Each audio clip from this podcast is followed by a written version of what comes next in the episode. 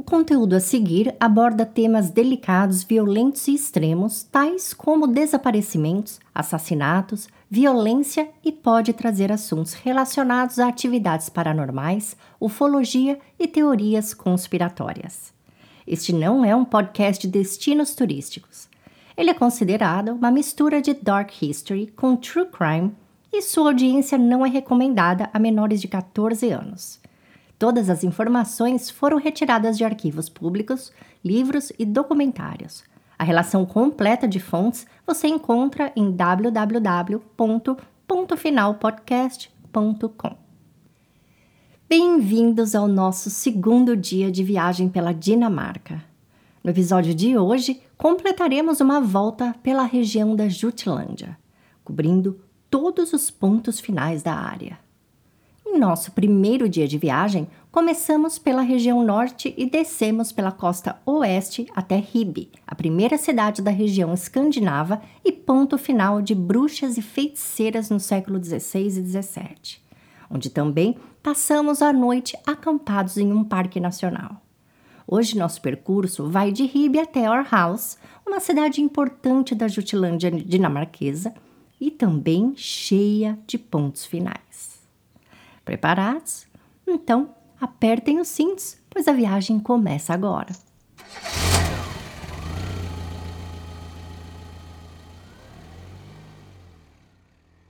Se vocês se lembrarem bem, ao término da última viagem, nós finalizamos o dia acampando em um parque nacional, o qual eu apresentaria a vocês hoje. É o Parque do Mar de Weden que fica a poucos quilômetros oeste de Ribe e é considerado um dos ecossistemas mais ricos do mundo. Segundo alguns biólogos, ele até pode ser comparado à floresta amazônica em termos de produtividade biológica e foi até qualificado como Patrimônio Mundial da Unesco em 2014. Por isso, é claro, o parque entra na lista dos pontos turísticos da região. Mas nós não estamos aqui para ver pontos turísticos, e sim pontos finais. Esse local também tem os seus. Um deles é o Black Sun, considerado o maior evento da natureza dinamarquesa. Todos os anos, no outono, centenas de milhares de estorninhos migratórios se reúnem nos pântanos do parque em busca de descanso e comida a caminho do sul para o inverno. Quando essas aves tentam pousar, elas são ameaçadas por falcões predatórios que tentam invadir seu bando para atacar. Como forma de defesa, os estorninhos realizam formações aéreas, praticamente um balé, para proteger o bando do ataque. Essa formação acaba cobrindo completamente o sol e fazendo o céu escurecer quase que por completo. O Parque Nacional do Mar de Weiden, na Dinamarca, atrai milhares de visitantes ao longo do ano, mas quando chega a hora do Black Sun, o número de pessoas que visitam o parque chega a cerca de 100 mil. Lembrando que esse fenômeno acontece no outono, então os viajantes que quiserem vê-lo pessoalmente precisam visitar a Dinamarca entre o final de agosto e o início de novembro. Bem agora. Uma oportunidade de assistir esse espetáculo é pelas lentes do fotógrafo dinamarquês Soren Solker, que em seu perfil do Instagram, que eu vou compartilhar com vocês pelas redes sociais, ele mostra tudinho com fotos incríveis. E também pelo nosso site. Agora, os pântanos da Dinamarca não só atraem fenômenos como este dos pássaros, mas também guardam mistérios sob suas terras úmidas. Então, saindo aqui do parque, em direção leste pela rodovia E20, passaremos por uma região de pântano que ficou famosa por seu armazenamento de cadáveres. Pois é. Em 1938, um fazendeiro local chamado Lens Kazakiasen estava cavando em busca de turfas e de repente bateu sua enxada em algo que ele primeiro pensou ser um animal que possivelmente teria se afogado no pântano. Mas aí ele foi chegando mais perto e viu que aquilo que ele pensava ser um animal estava usando tranças. E não se tratava de um simples emaranhado de pelos. Era uma trança de três mechas perfeita. Foi então que ele percebeu que aquilo não devia se tratar de um simples animal. Ele parou de cavar, marcou o local e avisou as autoridades. A polícia foi até onde ele estava e determinou que aquele era um corpo humano e chamou a equipe do Museu Nacional para dar continuidade ao processo de resgate desse corpo. E por que o museu e não peritos forenses? Porque tudo indicava que o corpo tinha mais de dois mil anos. Então, quando o pessoal do museu chegou, o corpo foi cuidadosamente movido por arqueólogos e transportado para a capital dinamarquesa para ser examinado. A parte de trás do corpo estava muito bem preservada, mas a da frente estava em um estado tão ruim que foi por anos impossível determinar se tratava-se de um homem ou uma mulher. No entanto, os fios de cabelo, bem como o penteado em si, estavam tão bem preservados que a longa trança ainda estava amarrada na ponta com um nó. O corpo estava vestido com um manto de pele de ovelha e enrolado em uma manta de couro. 14 anos depois, no dia 8 de maio de 1952, uma segunda-feira, a polícia de Silkeborg recebeu uma mensagem. Sim, porque naquela época, naquela região, não tinham os telefones e a polícia era contatada via telegrama, que por sinal não eram enviados durante os finais de semana. A mensagem dizia que no sábado, dia 6, os irmãos Vigo e Emil Roger, ambos trabalhadores do campo, estavam no pântano de Bjalvoskovdal, a 10 quilômetros a oeste de Silkeborg, quando descobriram um cadáver em meio a uma camada de turfa.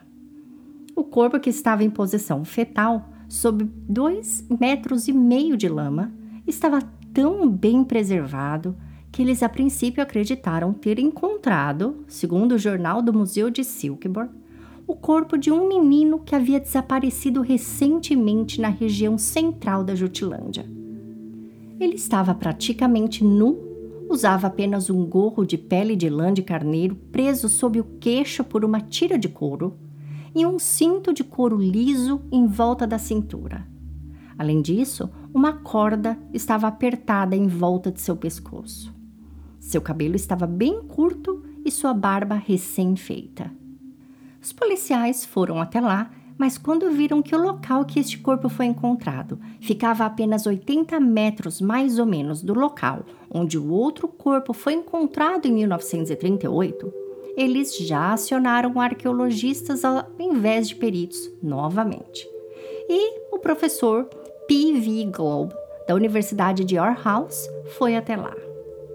Nessa época, já era do conhecimento deles e de muitos da região que os pântanos daquela área eram altamente ácidos e possuíam um teor de oxigênio extremamente baixo. Sendo assim, eram capazes de preservarem restos mortais em um estado notável de preservação por milhares de anos.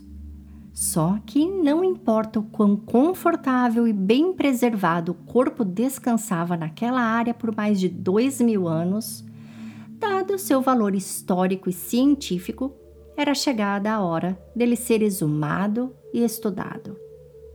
Para garantir a melhor proteção possível ao corpo, uma caixa bem grande de madeira foi montada em torno dele de forma que pudesse ser movido sem ter sido tocado por ninguém durante o processo de escavação. Finalmente, depois de dias de trabalho, eles foram capazes de carregar a caixa pesando cerca de meia tonelada, para terra firme e colocá-la em uma carruagem puxada por cavalos até um trem com destino ao Museu Nacional de Copenhague. Um trabalhão, né? Ao ser recebido, o corpo foi examinado como se fosse vítima de um assassinato. O exame foi realizado no Hospital Bispensberg, em Copenhague, E o relatório do legista afirmou que o corpo era do sexo masculino e tinha aproximadamente 40 anos de idade. Entre outras coisas, seu relatório também indicava que o homem havia sido enforcado. Sua última refeição constituiu em um mingau feito de sementes e grãos, algo que pode muito bem ter sido a dieta típica durante o inverno, quando o estoque de carne e quase todos os vegetais já teriam acabado. Pelos arqueólogos, ele foi chamado de Homem de Tolund. Os estudos feitos no corpo do Homem de Tolund foram além e determinaram que ele morreu no final do inverno ou no início da primavera, pouco depois de seu enforcamento. Alguém fechou seus olhos, sua boca e o colocou em posição de dormir em um velho pântano. Mas o porquê ele foi enforcado é um mistério muito difícil de ser desvendado. Um verdadeiro ponto de interrogação na história. Será que o homem de Tolund era um criminoso e por isso foi enforcado? Ou ele era vítima de algum criminoso que quis se livrar de seu corpo assim que o enforcou? Será que ele cometeu suicídio ou foi um objeto de sacrifício? Não existe na Dinamarca materiais escritos do período de tempo em que ele viveu, mas o Império Romano na Itália tinha pessoas que sabiam ler e escrever durante esse período. Um deles foi Cornélio Tácito, que escreveu narrativas contadas por comerciantes que visitavam o norte da Europa. Os comerciantes falavam sobre os povos tribais selvagens que viviam naquele lugar. Vários examinadores forenses acreditam que é altamente provável que ele tenha sido sacrificado a um dos deuses a existência de corpos de pântanos na Dinamarca e o fato deles aparecerem em áreas onde as pessoas costumavam cavar turfa na Idade do Ferro nos leva a especular que os corpos são verdadeiros sacrifícios de agradecimento aos deuses em troca do que foi cavado e conseguido durante o escasso período de inverno. Ou então, pode ser que ele tenha sido sacrificado no inverno para pedir aos deuses a chegada da primavera, trazendo crescimento e calor. Agora, uma curiosidade para vocês. Lembram-se que foi dito que quando a polícia de Silkeborg recebeu a mensagem, ela dizia que dois irmãos, Vigo e Emil, tinham descoberto um corpo? Hum, pois bem, não foi bem assim. O homem de Tolund não foi descoberto por dois homens, e sim por uma mulher. Anos depois, John Kauslund, que tinha apenas 11 anos quando o corpo foi descoberto, é filho de um desses homens e ele contou ao museu que se lembra muito bem de como tudo aconteceu em 1950. Ele disse que sua família toda estava trabalhando no pântano em busca de turfa e quando seu pai e seu tio bateram com a enxada em algo estranho, eles simplesmente mudaram de direção e continuaram escavando. Quem insistiu para explorar mais aquele ponto estranho foi sua mãe, Gretchen Hoger. Segundo John, ela arregaçou as mangas e começou a cavar com as próprias mãos na lama, dizendo: ah, Vocês podem dizer o que quiserem, mas há algo de estranho aqui. Ela continuou cavando e foi enfiou os dedos bem fundo, fundo mesmo na lama, até que seus dedos entrassem entre a testa e o gorro na cabeça do homem que ali descansava há mais de dois mil anos. Ou seja, ponto para as mulheres. Eu definitivamente acho que todas as fontes deveriam deixar isso bem claro tá? Só estou dizendo. Dois anos depois da descoberta do homem de Tolund, um outro corpo, que viria a estar excepcionalmente conservado, viria a ser encontrado.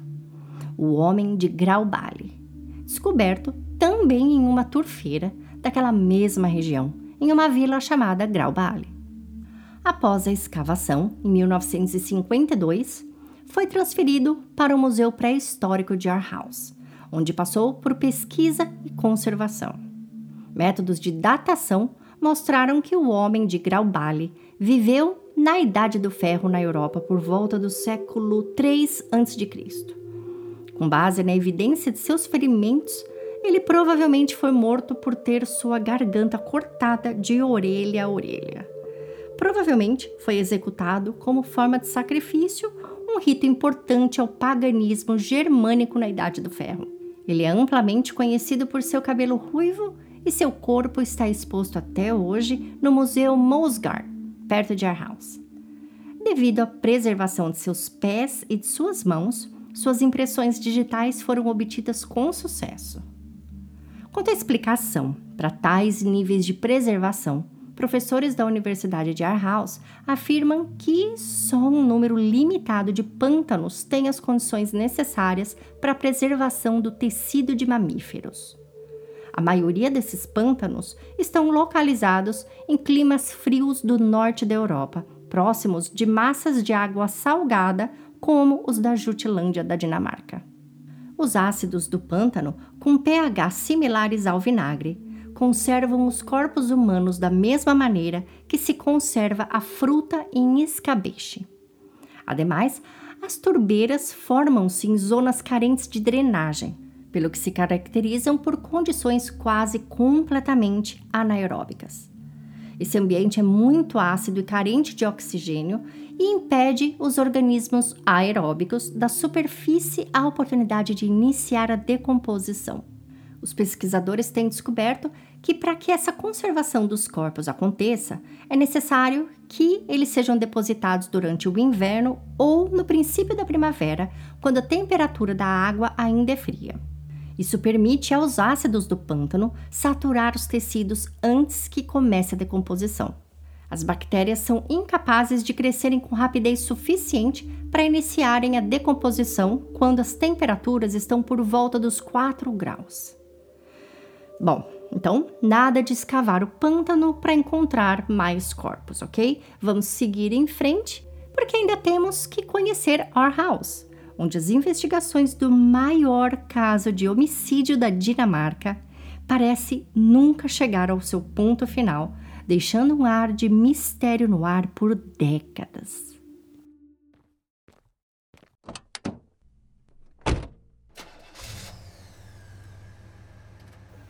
Bem-vindos a Our House. Foi aqui que aconteceu o assassinato que chocou a nação dinamarquesa mas continua sendo um caso pouco conhecido fora da Dinamarca, apesar do imenso esforço da polícia e do interesse público nele. Ao longo de 50 anos, centenas e centenas de horas foram gastas pelas autoridades investigando esse crime, e surpreendentemente, um total de 20 mil pessoas foram interrogadas. Mesmo assim, ele continua até hoje sendo não apenas um caso frio, mas o caso mais frio do Reino da Dinamarca. Marie Locke Hansen nasceu em 1924 na vila de Lisbjerg, uma comunidade agrícola ao norte de Aarhus. A família vivia uma vida sofrida. Primeiro, porque eles eram muito pobres. Segundo, que talvez por conta das condições que viviam, muitos deles morriam cedo demais. Dois de seus irmãos faleceram quando ainda eram pequenininhos. Uma de suas irmãs morreu na noite de Natal e seu pai faleceu quando ela tinha apenas 13 anos.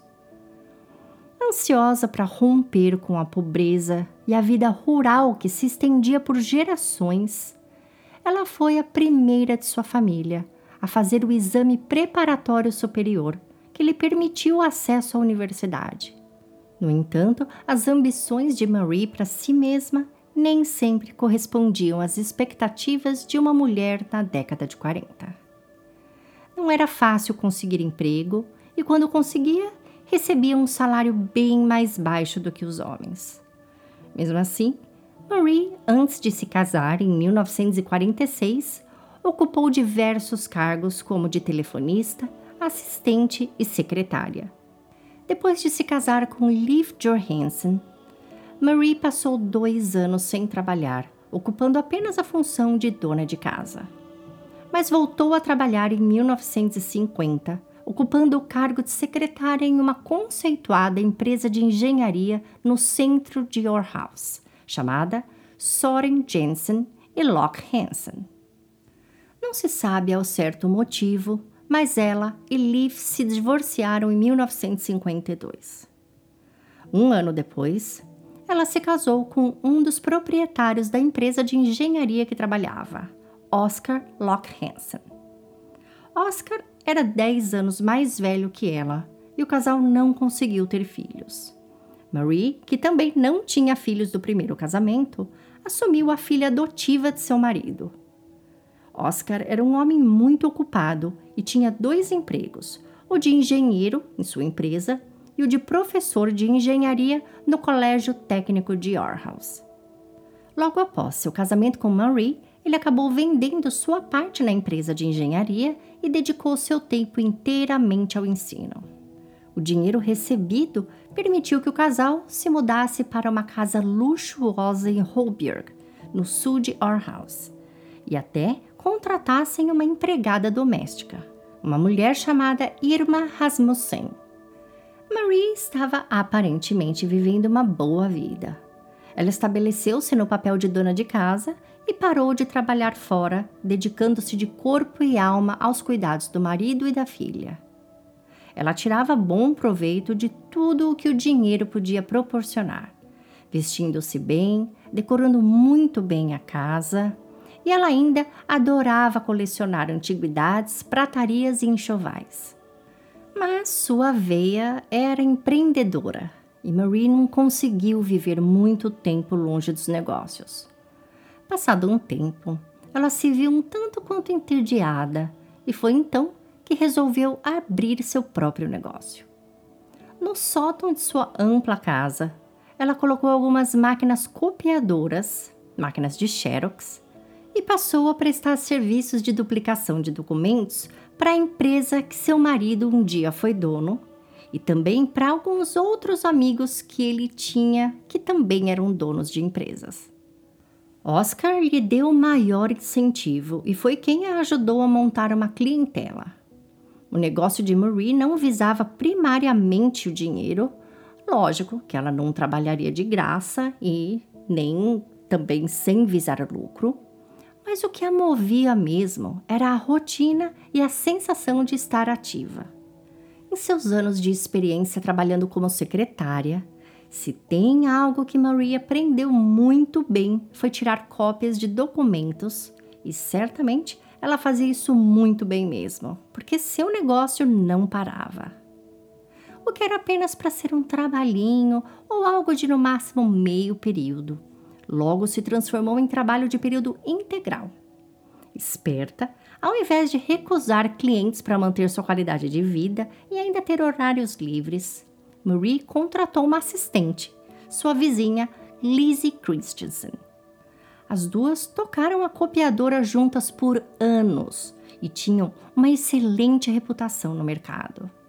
A maioria dos clientes ainda eram os antigos colegas de Oscar, mas vira e mexe era o boca a boca que fazia com os desconhecidos que fazia com que o trabalho não parasse. Amanhã de 10 de novembro de 1967 começou como mais uma típica sexta-feira de outono. Temperaturas frias lá fora, porém muita correria do lado de dentro. Marie geralmente ajudava sua diarista Irma em suas tarefas da cozinha por cerca de 50 minutos antes de tomar seu próprio café da manhã. A copiadora estava cheia de trabalho naquele dia e por volta das 10, logo após Oscar sair para o trabalho como professor na universidade, Lizzie, a vizinha, chegou para o seu turno. Marie e Irma estavam sentando para tomar café as duas juntas, algo que elas faziam quase todas as manhãs, quando Lizzie chegou e Maria chamou para se sentar com elas e tomar um café antes de descer para a copiadora. Mas Lizzie educadamente recusou e disse que iria direto para o porão começar a trabalhar. Ao que elas estavam prestes a começar a tomar o café, a campainha tocou. Marie levantou-se da mesa, foi até a porta da frente de sua casa e a abriu. Irma, ainda sentada na sala de jantar onde estavam, não conseguiu ouvir toda a conversa, mas percebeu pela voz que tratava-se de um homem que parecia que ele queria mostrar alguma coisa a Marie, que por sua vez respondeu a ele que elas estavam inundadas de trabalho, mas que se fosse bem rápido mesmo ele poderia entrar. Um homem que carregava uma pasta entrou e os dois atravessaram o corredor, passando em frente à Irma até um pequeno escritório e fecharam a porta. Apenas alguns segundos depois, Irma escutou um grito e o som de três tiros ecoaram pela casa. Assustada, ao invés da diarista correr para fora da residência e proteger-se, ela correu para o escritório onde os dois estavam e ficou de cara a cara com o assassino enquanto ele tentava calmamente fugir do local. Antes de sair, o misterioso homem disse para Irma ficar calma, mas quando viu que Irma entrou em pânico, não pensou duas vezes e atirou contra ela também. Só que Irma não foi a única a ter gritado. Lizzie, lá do porão, também havia ouvido os tiros e estava gritando e perguntando lá de baixo o que estava acontecendo. Mas, curiosamente, o assassino não se preocupou com ela.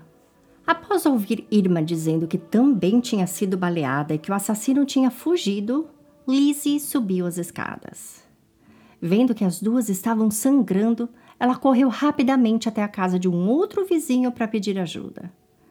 Ao sair, ela viu um homem calmamente se afastando da casa e, por conta de seu comportamento tranquilo, ela não o associou ao ocorrido.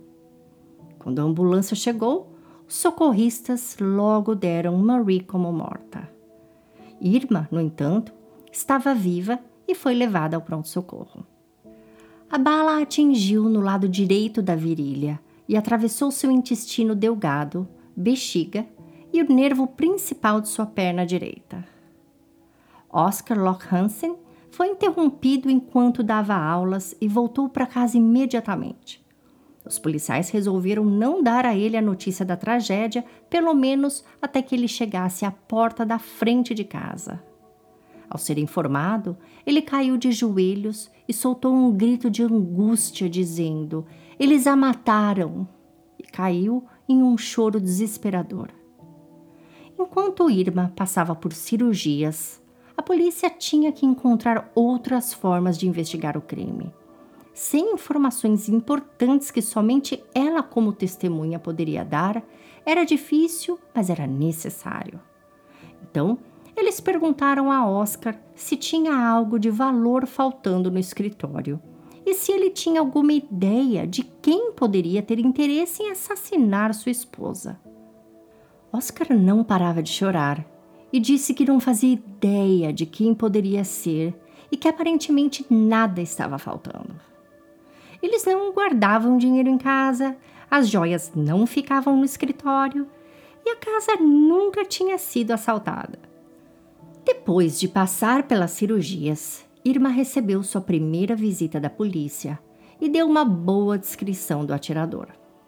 Segundo ela, ele tinha entre 35 e 40 anos, trajava um sobretudo de algodão escuro, usava chapéu, óculos e carregava uma pasta de executivo. Ele poderia ter passado facilmente por um homem de negócios se não fosse, na verdade, um assassino sangue frio. A partir daí, a polícia começou a caçada mais extensa já vista até hoje na Dinamarca.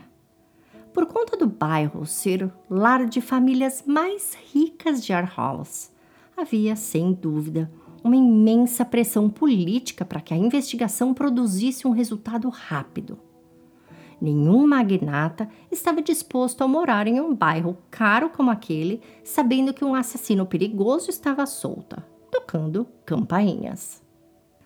Logo, as pistas começaram a chegar um açougueiro e um instrutor de direção que estavam na rua no momento dos tiros disseram ter visto um homem com a mesma descrição do homem visto por Lizzie entrando em um veículo do modelo Mini Cooper na cor verde. Curiosamente, Logo depois, a família do instrutor de direção recebeu um estranho telefonema de um homem perguntando sobre o tiroteio. O estranho era que apenas a polícia e a família sabiam que ele tinha testemunhado. No entanto, mais tarde, um relato viria surgir que o homem pode nunca ter entrado em um carro, com uma nova testemunha alegando que um homem carregando uma pasta e combinando com a descrição do assassino feita por Irma, de fato, caminhou a pé para um bosque próximo. Só que aí surgiram outros relatos dizendo que esse homem teria, na verdade, pegado um ônibus em direção ao centro de Aarhus. A notícia do assassinato se espalhou rapidamente devido ao casal ser da alta sociedade e a localização onde eles moravam ser privilegiada, sugerindo um escândalo. O nível de profissionalismo do crime só alimentou as especulações e o caso rapidamente se tornou um circo na mídia.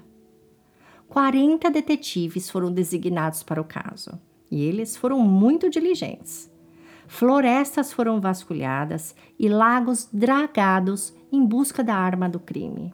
Mas o fato é que havia muito pouco a se fazer. A polícia era inexperiente e não existiam procedimentos adequados para lidar com esse tipo de caso. A cena do crime, por exemplo, nunca foi isolada, o que significa que pistas vitais podem ter sido perdidas.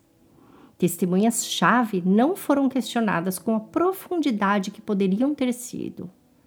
Com uma descrição que cabia a muitos homens, o assassino talvez desejasse deliberadamente se misturar. Mesmo com toda a atenção voltada ao caso, a polícia não conseguia ir muito longe com as investigações e o caso logo esfriou. A delegacia responsável foi altamente criticada por anos e opiniões se divergiam quanto às teorias desse crime. Jornalistas e escritores se dedicaram ao misterioso caso e a única pista real era o relatório de balística, o carro e as investigações sobre a história de vida de Marie e Oscar Hansen. A arma ficou determinado que era uma Walter P38, uma arma alemã que era a arma de mão mais comum na época na Dinamarca. Ou seja, quase todo mundo tinha. Isso porque ela foi a pistola de serviço da Weckmark no início da Segunda Guerra Mundial e estava em produção durante todo o conflito. Entre 1945 e 1946, elas foram fabricadas para os militares franceses e foi uma das armas mais emitidas pela Segunda Guerra Mundial. O atirador de Marie havia utilizado o Gecko 55, balas usadas principalmente pela polícia da Alemanha Ocidental. No entanto, cerca de 2 mil cartuchos foram importados para a Dinamarca, com a maioria sendo vendida para os militares dinamarqueses. Os militares emitiram o Walter P-38 para as tropas na Groenlândia e as tropas treinadas para essas operações receberam instruções no Comando Operacional da Marinha, que ficava bem ao lado da casa de Marie, sendo essa a única ligação da arma do crime com o caso em si. Irma Rasmussen ajudou a polícia na criação de um esboço do suspeito. No entanto, a imagem nunca foi divulgada ao público. Isso porque Irma, toda vez que via o desenho do sketch, ficava descontente com ele, achando que aquele desenho não estava muito semelhante ao homem que atirou nela e em Marie.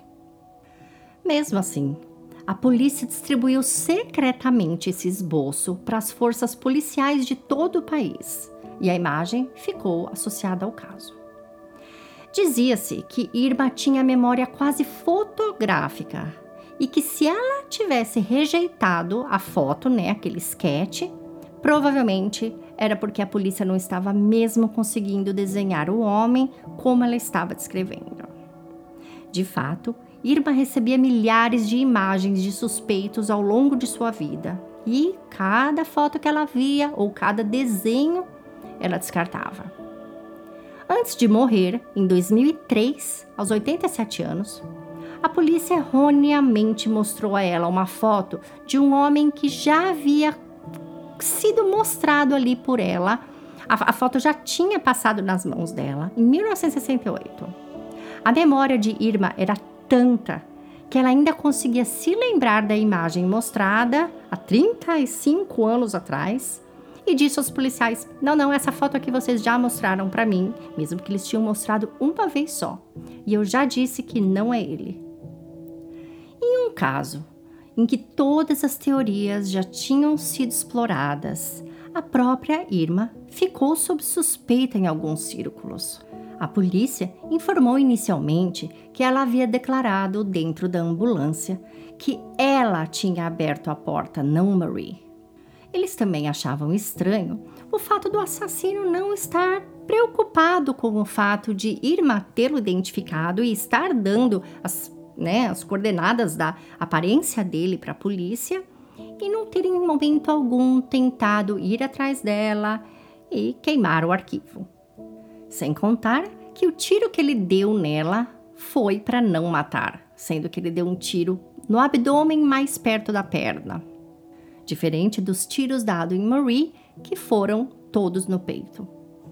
Só que eles nunca conseguiram provar nada contra Irma, e em 1968 ela exigiu que a polícia parasse de monitorá-la. Oscar também ficou sob suspeita. De fato, embora apresentassem uma imagem pública de total respeitabilidade, mantendo as aparências para amigos e colegas, isso retratava não necessariamente a verdade. Antes da morte de Marie, o casamento de 15 anos supostamente não andava nada bem. E havia rumores de que Oscar vinha enfrentando muitos problemas com álcool. Em 1965, dois anos antes do assassinato, Oscar passou a suspeitar que sua esposa estava tendo um caso. Em 3 de novembro, apenas sete dias antes do assassinato, Oscar assinou documentos legais que incluíam um testamento e um acordo nos moldes de um pré-nupcial.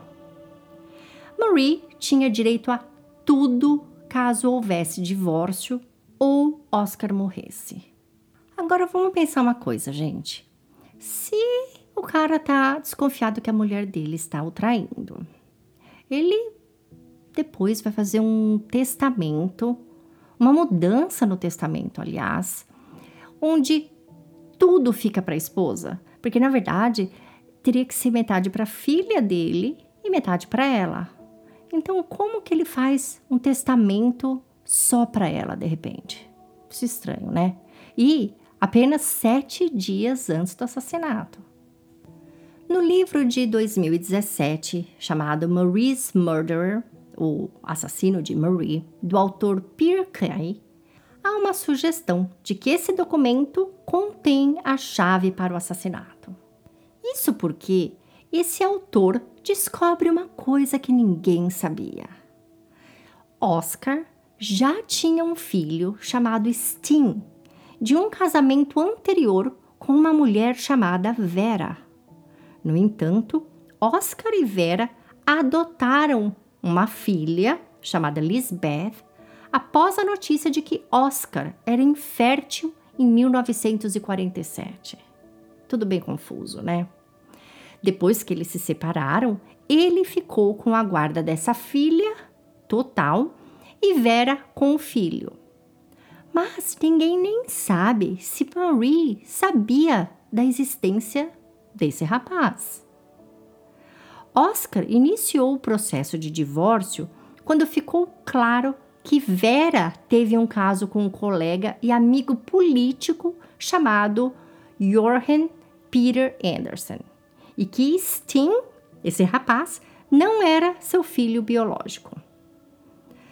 Todas as partes desejavam abafar esses eventos devido ao fato de Oscar e o amante de sua esposa estarem envolvidos na política E Oscar concordou em mentir e reconhecer publicamente Sting como seu filho, pagando uma quantia considerável de pensão alimentícia em troca de não ser publicamente envergonhado, lá na época, como um corno infértil.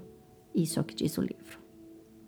A obra sugere que esse novo documento tinha sido elaborado para deserdar o filho, que deveria ser registrado na tarde do assassinato. Naquela mesma tarde, tá? Jorge Anderson, o padrasto, que na verdade é pai verdadeiro desse rapaz, percebendo que o formulário não poderia prosseguir com um dos signatários morto, veio e matou Marie, porque ela era esposa de Oscar e também deveria assinar tudo isso. Em 2018, um novo livro foi publicado por Lynn Pors, uma jovem na época do assassinato. Lynn é a filha adotiva desse Jorge Anderson, o padrasto do filho do Oscar, pai, na verdade. Então, essa Lynn é irmã de Sting. No livro, que se chama Na Sombra de Hortberg, que é o bairro que eles moravam, ela retrata um homem que ela descreve como psicopata, um pilar da sociedade imaculadamente vestido e membro do parlamento, enquanto submete sua família à violência extrema e sádica. O livro é sobre o pai dela. No livro, ela indica prontamente que o homem, no caso seu pai, era um monstro, mas continua sem saber se ele era mesmo capaz de matar. Embora um tanto plausível, essa teoria não se encaixa na totalidade dos fatos. O documento também teria fracassado se Oscar morresse. Então, não há evidências de que sua existência fosse conhecida fora dos dois signatários e advogados. Da mesma forma, após a morte de Oscar, o filho teria herdado imediatamente se o documento não tivesse sido aprovado, tornando o marido um alvo mais provável de assassinato do que a esposa. Além disso, com Oscar tendo informações que poderiam ter derrubado a carreira política do pai do filho dele, parecia uma jogada perigosa matar sua esposa. Ele foi claramente notado pela polícia por ter dito eles a mataram, depois de ser informado da morte de Marie. Apesar de eu, particularmente, achar que quando ele disse eles a mataram, ele poderia muito bem estar se referindo a eles dois, ao filho, que não era filho dele, e ao pai do jovem, Oscar sempre parecia nas investigações saber mais do que estava disposto a compartilhar. Dizendo, quando estava bêbado, a um amigo sete anos depois que sabia quem havia matado sua esposa antes de prometer nunca mais falar sobre o assunto. O carro também pode muito bem ser uma das chaves desse caso. Sigvald Storm, um advogado, relatou que seu Mini Cooper verde havia sido roubado antes do assassinato, tornando um excelente candidato para o veículo de fuga. Seu escritório de advocacia costumava usar o carro e geralmente ficava estacionado em um estacionamento perto do escritório dele. O carro foi logo encontrado e examinado, mas a polícia concluiu que não tinha nada a ver com o assassinato. Sigvald foi o advogado de Oscar e Marie nesse documento que eles fizeram. A coincidência parece improvável. No entanto, seu álibi era infalível. Ele estava nos Estados Unidos na época do crime. No entanto, enquanto Sigvald estava em terras americanas, os assuntos dos clientes do escritório eram tratados pelo sócio dele, Hugo Schmidt. E a teoria mais usada em Hugo estava centrada no acordo entre Oscar e Marie. Apesar das tentativas do marido em retratar a felicidade do casamento para a imprensa, disse que havia tensão entre o casal e o divórcio naquela época do assassinato era provável. Os defensores da teoria afirmam que o aspecto do divórcio é fundamental, pois Oscar pode ter encomendado o assassinato da esposa a Hugo, quando o seu outro advogado, que conhecia mais Marie, estava nos Estados Unidos. Oscar não queria dar herança ao filho, mas também não queria deixar para Marie. E segundo Hugo, ele teria comentado com ele algo sobre cancelar aquele documento e depois pedir um divórcio. Portanto, essa teoria não explica por que um dos melhores advogados de Our House mataria um de seus clientes, porque Marie também era cliente dele, enquanto ele não tinha interesse pessoal nenhum no assunto. Quer dizer, isso é o que a polícia pensava, né? Eu imagino que ele poderia ter interesse sim, pois Oscar poderia ter oferecido algum dinheiro para ele. Dito isto, esse homem, Hugo, correspondia bem à descrição dada por Irma Rasmussen e tinha 39 anos no momento do assassinato. Ele tinha acesso imediato ao carro desse Sigvald, que era o Mini Cooper verde, e possuía uma Walter P38, a arma que foi mesma arma utilizada no crime. A polícia teria testado a arma mais de um ano depois e chegou à conclusão que aquela arma em si não foi a do crime. Agora, uma outra teoria era que Marie estava enganando seu marido rico o tempo todo. Alguns sugerem que ela pode até tê-lo chantageado para assinar os documentos legais no centro de muitas teorias. De origem humilde e como sua ex-secretária, havia sem dúvida um forte cheiro de preconceito nas sugestões e nenhuma evidência de que ela se casou por dinheiro existia. Da mesma forma, Oscar Apesar de seus comentários suspeitos, parecia amar profundamente sua esposa. Após o assassinato dela, ele manteve a casa exatamente como tinha sido durante sua vida. Ele afundou-se em anos de depressão e se voltou para o alcoolismo. Alguns diziam que ele acabou morrendo de coração partido. Todas essas teorias foram disputadas por anos, até que mais uma chegou em outubro de 2020. Um novo livro foi publicado por Christine Young, com base nos relatos de uma fonte que ela nomeia apenas como Vivek. Essa Vivek afirma que seu marido já falecido foi quem matou Marie Locke Hansen em 1967. Ela disse que não apenas acredita que foi ele, mas que sabe que foi ele. Ele era vendedor e estava na Jutlândia no dia do assassinato. Ela não conseguia entender o porquê ele não voltou para casa depois de um jantar. No dia seguinte, quando foi tomar café da manhã, os oficiais civis vieram bater na porta. Eles queriam falar com o marido dela. Ele foi levado para a delegacia e nunca mais voltou. Curiosamente, ela disse que na época ela e o marido tinham um Morris Mascot verde, um carro muito parecido com o carro que disseram ter visto na frente da casa de Marie. E a aparência dele é muito semelhante ao retrato falado criado por Irma. Agora, se a polícia de 2020 para cá procurou essa autora para realmente saber quem é essa Vivek, isso ninguém sabe. Talvez este tenha sido apenas o assassinato perfeito.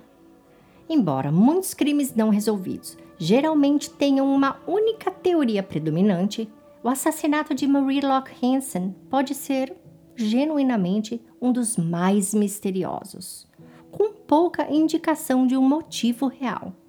Por isso ele é conhecido como o caso de assassinato que nunca morrerá. Depois de uma história tão misteriosa, precisamos de tempo para diluir os acontecimentos, analisar mentalmente as evidências para, quem sabe, construir uma opinião sobre quem assassinou Marie e por quê. Então, vamos pegar a estrada até a capital dinamarquesa, Copenhague, onde nos hospedaremos em um dos hotéis mais tradicionais, o Hotel D'Angeli. Pela manhã, caso vocês não tenham fugido durante a madrugada, continuamos nosso passeio pelos pontos finais da maravilhosa cidade. Obrigada a todos pela companhia nesse segundo dia e até a próxima!